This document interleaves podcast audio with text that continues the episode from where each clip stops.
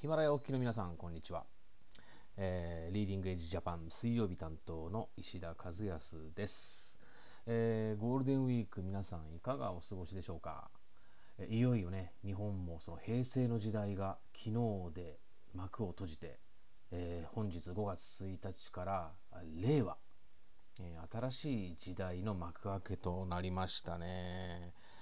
なんか令和の時代になった。っていうなんかその実感があまり湧かないんですけど、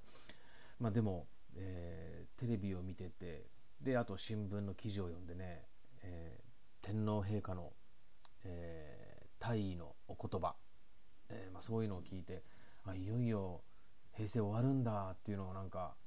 ようやくなんか実感湧いてきたところなんですけど、え今日から、え令和、えでそして令和元年新しい時代の、ま幕開けとありました、えー、僕たちリーディングエッジジャパンも、えー、先日もね林医に行ってきて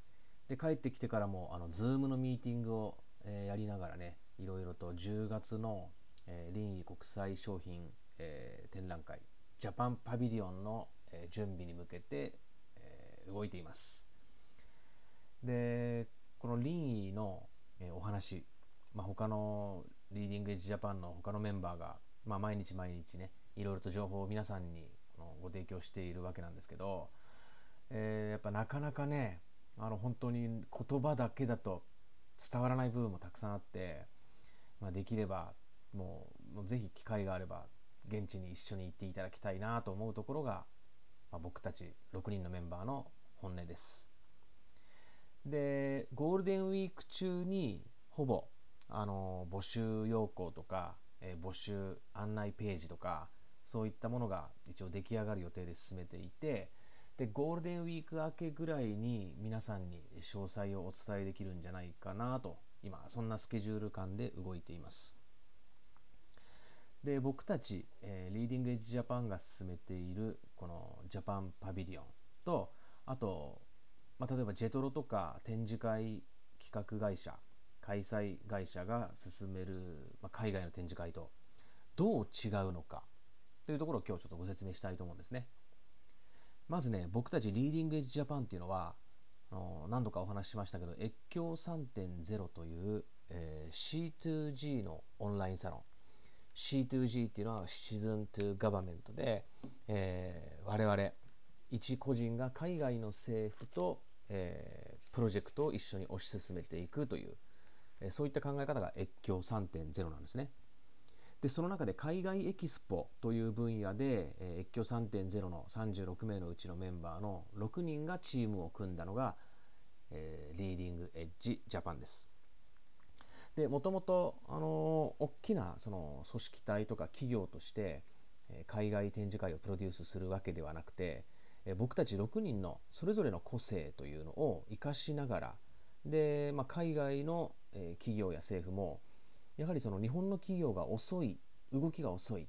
でどうしてもその判断が鈍るということで先に進めないので僕たち個人がスピード感を持ってで、まあ、前例にとらわれない新しいやり方みたいなものを組み立てていこうということで越境3.0の中から、えー、全く違うメンバー6人がね集まって今回リーディングエッジジャパンというそういったチームを組みました。でこちら中国政府からの要請もあって一般社団法人として動いていくということになっていてゴールデンウィーク明けにその登記の手続きを進めていく予定です。でそういったメンバーが6人集まっているから何て言うんだろうこの、まあ、普通の日本企業よりはまず動きが早いというところが1点で2つ目が僕ら6人は、まあ、みんなその海外展示会のえー、主催者の経験があったり出店の経験があったりでそういったやり取りを進めていく経験っていうのがあるわけですね。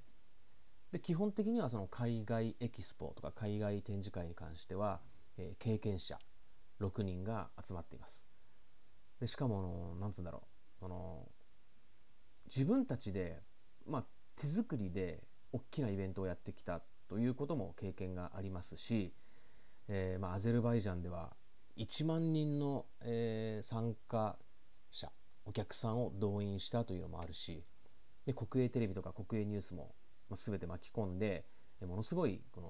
大きな、えー、お祭りごととしてイベントを作ってきたという実績もあります。でそういったその6人のメンバーが集まってこういった、まあ、アゼルバイジャン臨沂に限らず、まあ、いろんな国々のねいろんな地域とかでもこの、まあ、日本の良いものをこの拡散していくプロジェクト。でそういったイベントをプロデュースしていくという、まあ、そういったチームなんですけど僕たち6人がもともと大企業の人間ではなくて、えー、個人がそれぞれ会社を経営していて事業を営んでいるんでまあとにかく動きが早いということとアイデアがもう6つの角度からアイデアがこうやって出てきますので非常に普通のこのなんだろう企業がやっているジェトロがやっている展示会と比べると、まあ、そこもカッティングエッジリーディングエッジなんじゃないかなと思います。でそして3つ目一番大切なのはそういう6人がこの海外のエキスポイベントごと動かしているので参加する側も本当に大きな企業だけのものではなくて一個人とか零細中小企業なんかがこのイベントに参加できるというまあそういった状況仕組みなんかもあるんじゃないかなと思います。普通ね例えば、まあ、例えばですけど極端な話サラリーマンの方が、えー、海外に向けて何か事業を作っていきたい。起業したいと。サラリーマンの方が起業する上で海外とのなんか取引を視野に入れたそんなビジネスがやりたいとなった時に、まあ、例えばジェトロの展示会に参加しましょうかなんつったらどうです？敷居高くないですか結構。やっぱりなかなかね普通一個人がそのまあ自分の周りの人が扱っている商品とか仲間が取り扱っているいろんなサービス商品なんかをじゃあ海外に紹介しようってなった時に、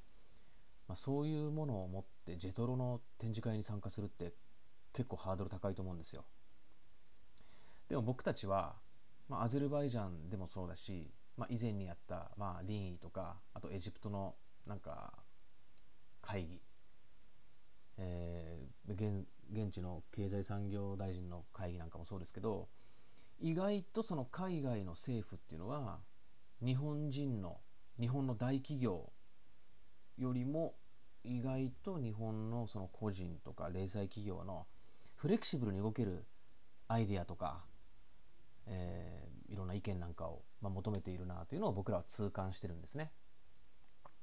でそこでやっぱりそういった人たちが、まあ、できるだけこの海外とコネクションを作ってそこで何かの事業を進めていくための体制づくりそういったものが僕らリーディングエッジジャパンの目指しているところです。でなのでサラリーマンとか零細企業、えー、そういった方々が参加しやすいように、えー、いろんな体制を整えているわけですね。これはあの向こうの政府からも依頼されているのはそういった人にできるだけたくさん多く参加してもらいたいと。えー、まあ、大企業のいろんな有名な商品もそれはそれでニーズはあるんだけれどもでも、まあ、中小零細で個人事業なんかが扱っている、まあ、そういった商品なんかが実はまだまだ知られていない。でそういったもののクオリティの高さそういうものをどんどんどんどん海外に伝えていきたいなというのが僕らリーディングエッジジャパンの目指すところなんですね。でなので、まあ、結論から言うとえー、組織が大きくなくたって、えー、海外展示会ジャパンパビリオンは出展できる。これが僕らが今作っているその林イ10月ですよ。10月林イ国際商品展覧館のジャパンパビリオンという企画なんですね、えー、たくさんの方々にぜひ参加していただきたいと思います。今ねクラウドファンディングで準備中です。これはその出店する方も含めて出店だけではなくていろんな形で参加できるようにあえてクラウドファンディングで、え、皆さんの参加者を募るという形になりました。こちらゴールデンウィーク明けに、え、公開されると思うんでまたこのヒマラヤとか Facebook の方でもご案内していきたいと思いますのでぜひチェックしていただきたいと思います、え、本日は以上となります。ありがとうございました。さよなら。